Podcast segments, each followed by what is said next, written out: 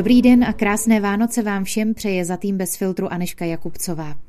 V dnešní mimořádné sváteční epizodě vás zveme k tomu, abyste se spolu s námi zamysleli nad světlem, které máme v každodenním životě a možná si ho tolik neuvědomujeme. Pojďte spolu s námi hledat nejen vánoční naději, pojďte s námi hledat střípky toho světla, které na zem slétlo. V úvodu se s knězem Jendou Krpcem a prorektorkou pro záležitosti studentů a vnější vztahy Masarykovy univerzity Janou Fialovou, mimochodem také manželkou premiéra, krátce dotkneme tragédie na Filozofické fakultě Univerzity Karlovy z minulého týdne. Následují drobná, nadějeplná povzbuzení od kolegů z Bezfiltru. Jardy Tomáše, Bětky Havlové, Májí Moreno, Filipa Braindla a Hanky Kašpárkové. Jedno přidám také já. Jako závěrečná tečka zazní krásná úvaha našeho posluchače, filmaře a učitele Martina Rýznara. Hezký poslech. Asi každý z nás je zasažen událostmi, které se staly před několika dny v Praze. A může vyvstat otázka, proč. Proč se to stalo? Proč si to Bože dopustil? Proč takové zlo se najednou objevilo, zasáhlo, zranilo, zabilo. Otázka, proč nás může zavést na cestí a těžko se na ní hledá odpověď, pokud vůbec. Ale mohu najít odpověď na jinou otázku, kterou bychom si měli položit. A to je otázka co. Co mohu dělat? Co konkrétního mohu v tento okamžik udělat? A na tuto otázku už můžeme najít odpověď. Proti tomu velkému zlu se mohu postavit něčím dobrým. Mohu být laskavý. Mohu vyjádřit milé, laskavé slovo mohu někoho obejmout, mohu se ozvat někomu, o kom vím, že je sám nebo je smutný. Mohu vykonat nějaké dobro. Já bych eh, chtěla říct a možná vzkázat všem studentům naší univerzity, Masarykovy univerzity, ale i studentům z přátelené Karlovy univerzity, možná nějaká slova pozbuzení. Já jsem dnes psala vánoční přání našim studentům o e, tom, že ta strašná tragédie, která se včera odehrála, nás možná e, povede k hlubšímu prožívání Vánoc a k zamyšlení nad tím, co je pro nás v životě důležité, nad čím máme více přemýšlet v těch svátečních dnech a čím se máme nebo nemáme trápit. A přála bych všem, kterých se tato situace dotýká, aby možná s vědomím toho, co je pro nás důležité, že jsou to naše rodiny, že jsou to naši přátelé, že jsou to naši kolegové z našeho společenství, univerzity nebo naši přátelé z, z pracovišť, z okolí. To je to důležité, co, co nás drží, co nás spojuje a co nám pomáhá si takové chvíle eh, se s nimi vyrovnat, eh, takové chvíle překonat a jít dál s, s nadějí, že můžeme spolupracovat a vytvářet lepší komunitu na univerzitě a lepší společenství. Hovořili kněz Jenda Krbec a prorektorka pro záležitosti studentů a vnější vztahy Masarykovy univerzity Jana Fialová. Moc na vás všechny, kterých se tragédie na Filozofické fakultě Univerzity Karlovy jakkoliv dotkla, myslíme a jsme s vámi. A kde hledáme naději my? Já když nad tím tak přemýšlím, tak si naději v životě udržuju skrze takový ty maličkosti. Když jsem nedávno ležel na jednotce intenzivní péče po takové náročnější operaci slepého střeva, tak jsem se následně začal vracet pomalu do toho života. Začal jsem zase chodit, začal jsem něco pomalu málo jíst a uvědomoval jsem si, jak to je úžasný, že můžu zase chodit, že můžu zase jíst, že zase můžu vidět lidi, které jsem předtím neviděl a od té doby si to nějak víc připouštím, jak obrovsky vděčný jsem za ty maličkosti a jak skrze ty maličkosti mám naději v tom, když se mi třeba něco úplně nepodaří. Si vždycky uvědomím, ale vždyť ty máš střechu nad hlavou, ty máš co jíst, ty máš rodinu, ty můžeš chodit normálně na procházky, můžeš chodit i do práce a to tu moji naději živí asi nejvíc. No a pak tady je ta naděje, která všechno přesahuje a to je Bůh. To je to, že až jednou nebudu, tak vlastně budu o to víc. Budu tam, kde asi chci být nejvíc, tam, kde si to nedokážu představit, tam, kam by to asi každého z nás stáhlo. A to je pro mě ta největší naděje, ten věčný život. Možná i v souvislosti s tou tragickou nedávnou událostí je to teď asi to nejcennější, co člověk v tom srdci, v té hlavě nosí. Tu naději na ten věčný život. Vlastně naději nebo takový jako pocit, že je všechno dobrý, cítím vždycky, když se vracím z nějakého eh, pěkného setkání s lidma, ať už je to, já nevím, mm, rodinný oběd nebo nějaká rodinná sešlost, eh, rodinná dovolená, eh, prázdniny s přáteli, nebo i nějaký výlet s blízkýma do přírody jenom. A nebo taky, když jdu tady jenom prostě, když, kde bydlíme mezi panelákama na hřiště, kde máme, kde se kamarádíme vlastně ty rodiny s dětma, co tam chodíme, tak takový pocit vždycky mám. Teďka nedávno mi tam kamarádka přinesla okurky, co zavařovala.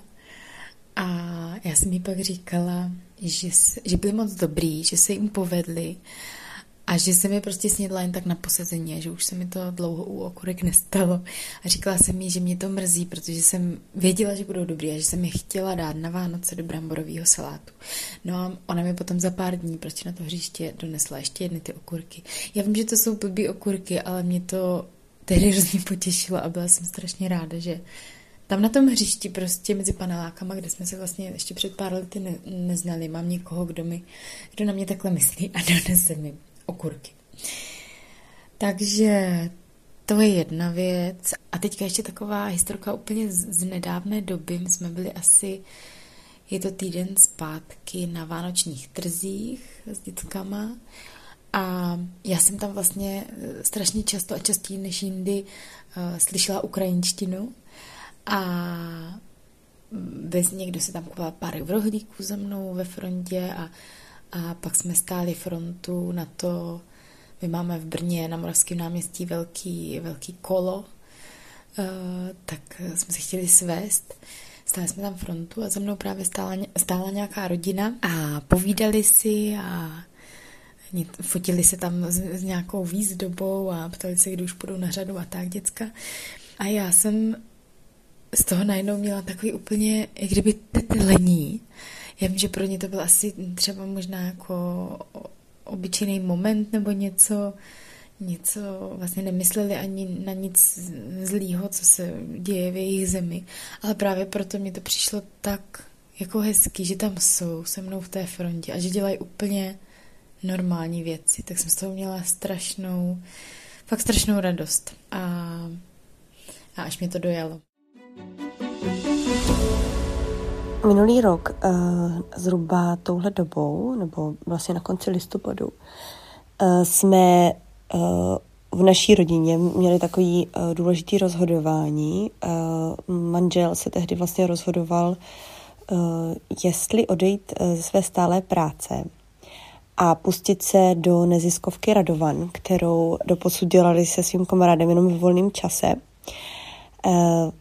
Radovan je vlastně já to vždycky tak říkám, že to je taková cestovka pro vozíčkáře, ale je to prostě spolek, uh, manžel je sociální pracovník a se svými kamarády sociálními pracovníky a fyzioterapeutem rozjeli právě tady uh, tuhle uh, neziskovku. No a on šel z toho vlastně um, plného úvazku normálně vydělávající práce do nejistého podniku, právě tady ten Radovan. Uh, jim se naskytla příležitost, že by převzali bývalou kavárnu Anděl eh, v Brně na Gorkého ulici u obilního trhu a právě uh, tam chtěli otevřít cowork pro, uh, bezbariérový cowork pro vozíčkáře, což vlastně v Česku ještě nebylo a že to vlastně spojí jakoby i s takovou jakoby hospodou, kde budou přednášky a tak a mm, celé se to jmenuje Radobar. A takže by jakoby trošku uh, rozdělili právě celou tu neziskovku Radovan. No a tak do tohohle šel a mně tehdy jako manželce to vlastně nepřišlo jako úplně dobrý nápad, protože uh, vlastně měli tehdy uh, na účtě 20 tisíc a prostě chtěli za měsíc otevřít celý tady tenhle projekt. A normálně, když se člověk zamyslí nad tím, jak když se otvírá kavárna nebo cokoliv, takže vlastně potřebuje člověk několik set tisíc a oni do toho šli jako s dobrou um, vůlí, že se to prostě nějak udělá. A mm, pro mě je vlastně takový jakoby malý, ale vlastně velký zázrak, že když se člověk ohlídne za tím rokem, co se stalo, od toho, co vlastně do toho ti kluci šli, tak je to úplně neskutečný, protože on se fakt jakoby začali pak objevovat někde uh, prostě peníze, dobrovolníci, vždycky někdo prostě něco věnoval velkýho, byly různé sbírky a hlavně se podařilo strašně moc dobrých věcí. Uh, kromě toho, že teda otevřeli ten kovor pro ty vozíčkáře a tu kavárnu v jednom, takový radobar tam na tam Gorkého, tak vlastně udělali spoustu eh, cest do zahraničí pro ty vozíčkáře. Já osobně jsem s nima byla v, ve francouzském Téze a byl to pro mě jeden z nejhezčích zážitků, nebo vlastně nejhezčí zážitek uh, uplynulého roku. Vzít vlastně čtyři vozíčkáře, dvě auta, dodávku a asi osm dobrovolníků, protože to není jednoduchý takhle trávit celý týden Eh, s lidmi s handicapem, takže máme vždycky to domluvený tak, že na jednoho vozíčkáře jsou eh, dva dobrovolníci a byli jsme v tom téze, bylo to strašně nádherný.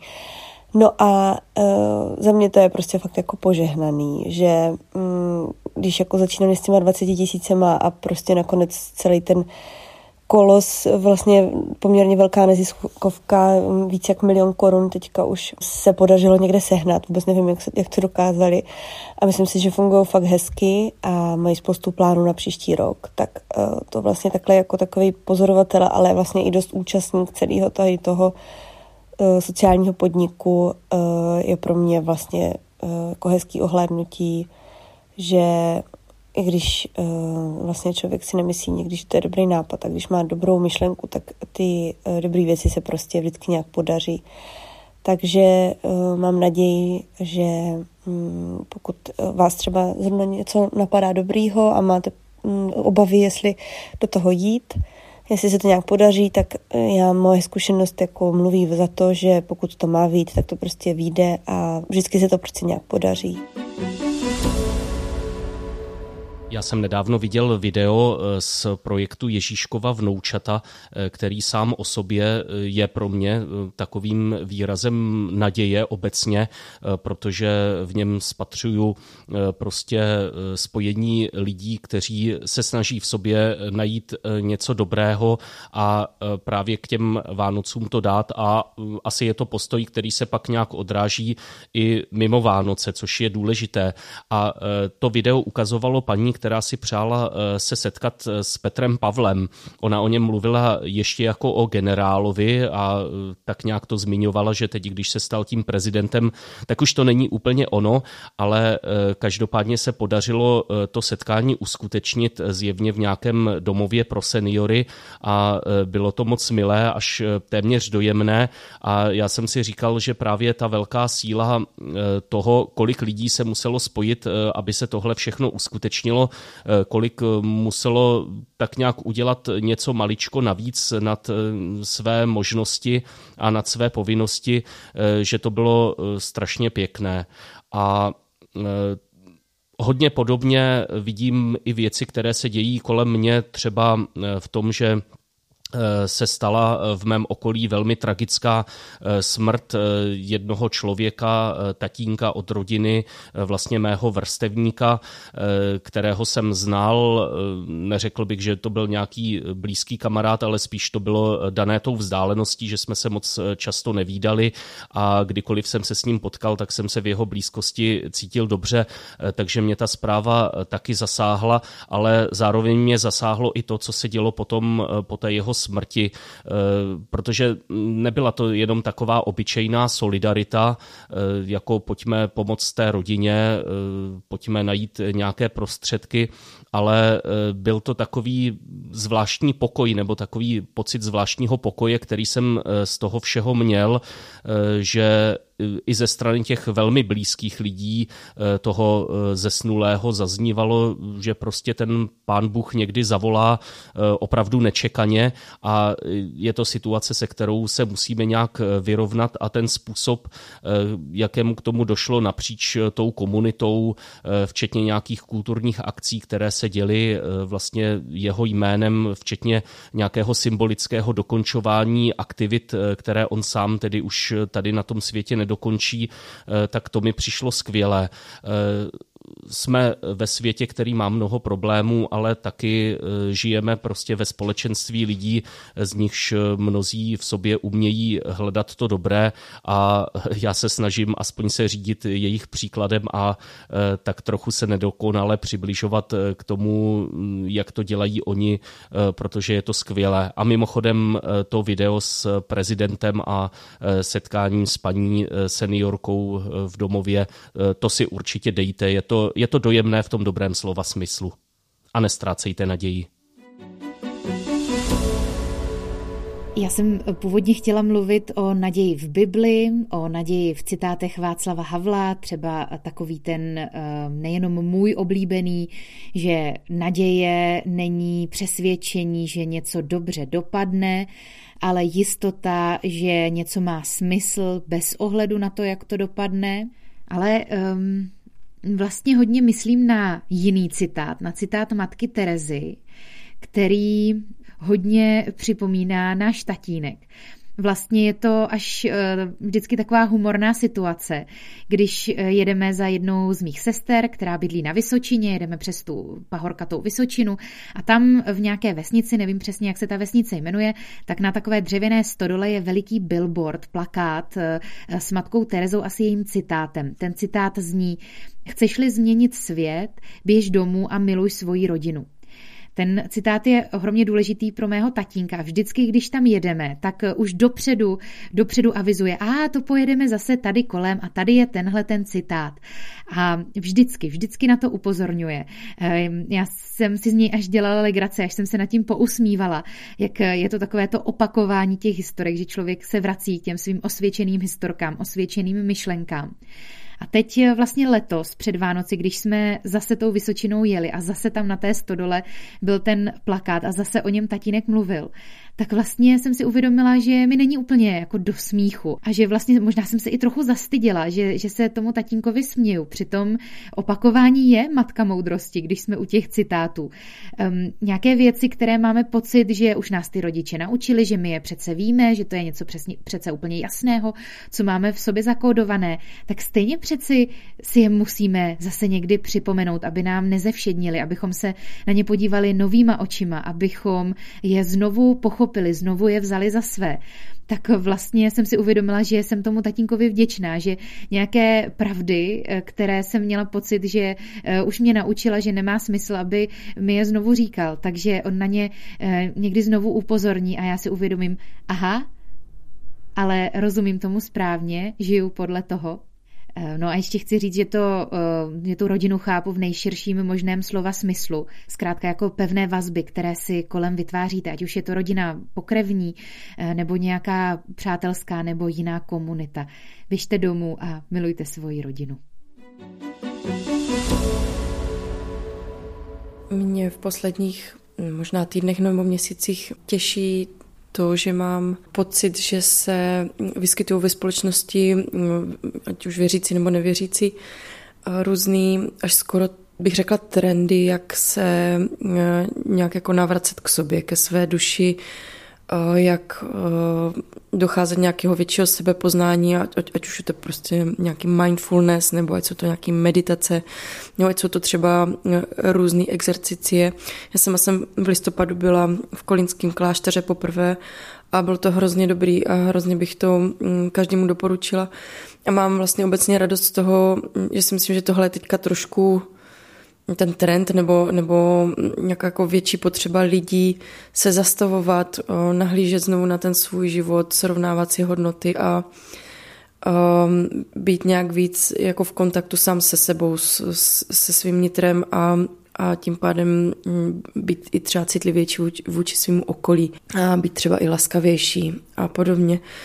Podobně to cítím i třeba, co se týče nějaké výchovy dětí, že, že tak nějak možná už ta společnost začíná snad směřovat k, k nějaké jako větší otevřenosti, k lepším, možná jakým lepšímu vnímání sami sebe navzájem, lepším vztahům i vůči dětem, což teďka ve světle těch hrozných událostí eh, z Pražské filozofické fakulty. Si myslím, že je vlastně hrozně zásadní um, fakt jako ty vztahy budovat nějak poctivě a, a pořádně. Těší mě taky, když e, vidím, že ta společnost se vždycky, když je nějaký opravdu jako průser, tak se semkne, ať už je to válka na Ukrajině, nebo i teďka ty, ta střelba, nebo ať už to byl ten extrémně drahý lék pro to chlapečka, který se vybíral na podzim Těší mě taky, když vidím, že se v nějakých žebříčcích uh, prodejů knih neprodávají úplný blbosti, že se tam prodává um, řada knížek, který, který třeba podle mě dávají smysl číst a který můžou nějak někam posunout, že to nejsou třeba úplný hovadiny.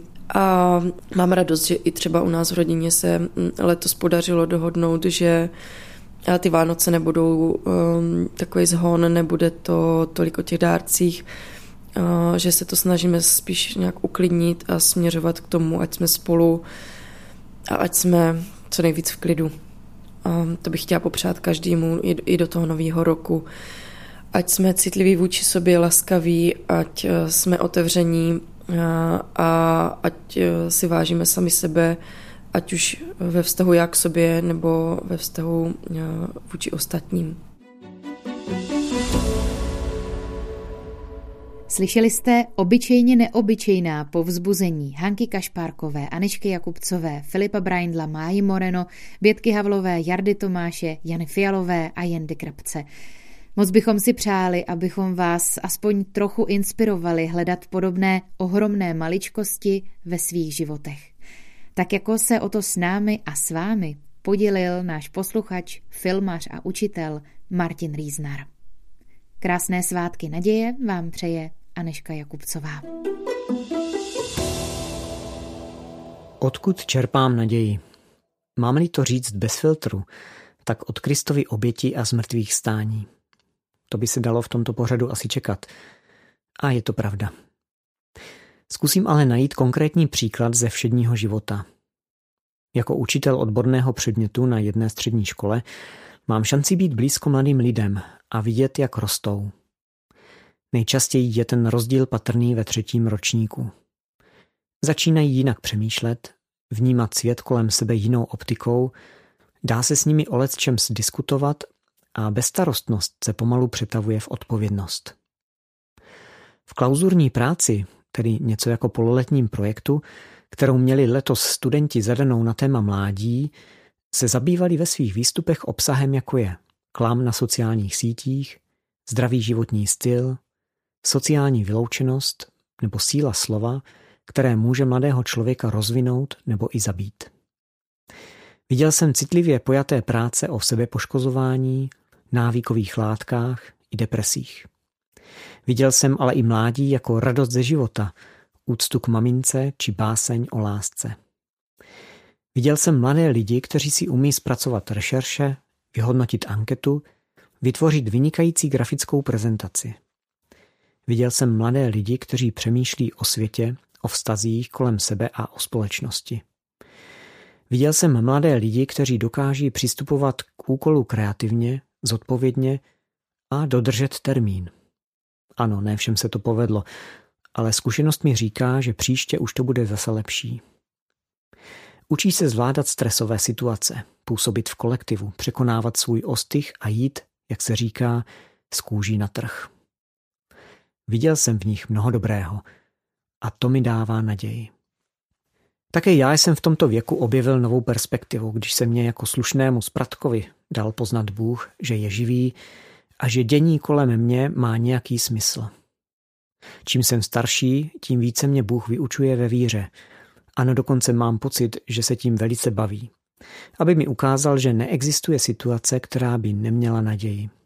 Že neexistuje problém, na který by se nedalo nakonec najít řešení. Že neexistuje lež, která by se jednou neobjevila nahá ve světle pravdy. Žádné zlo není tak beznadějné, aby ho Bůh neuměl proměnit ve vítězství dobra. A to dokonce ani smrt, která se jeví tak definitivní. Bůh je láska, podstata lásky, pramen veškeré lásky, stroj života, který tvoří pouhým slovem. Odtud čerpám naději.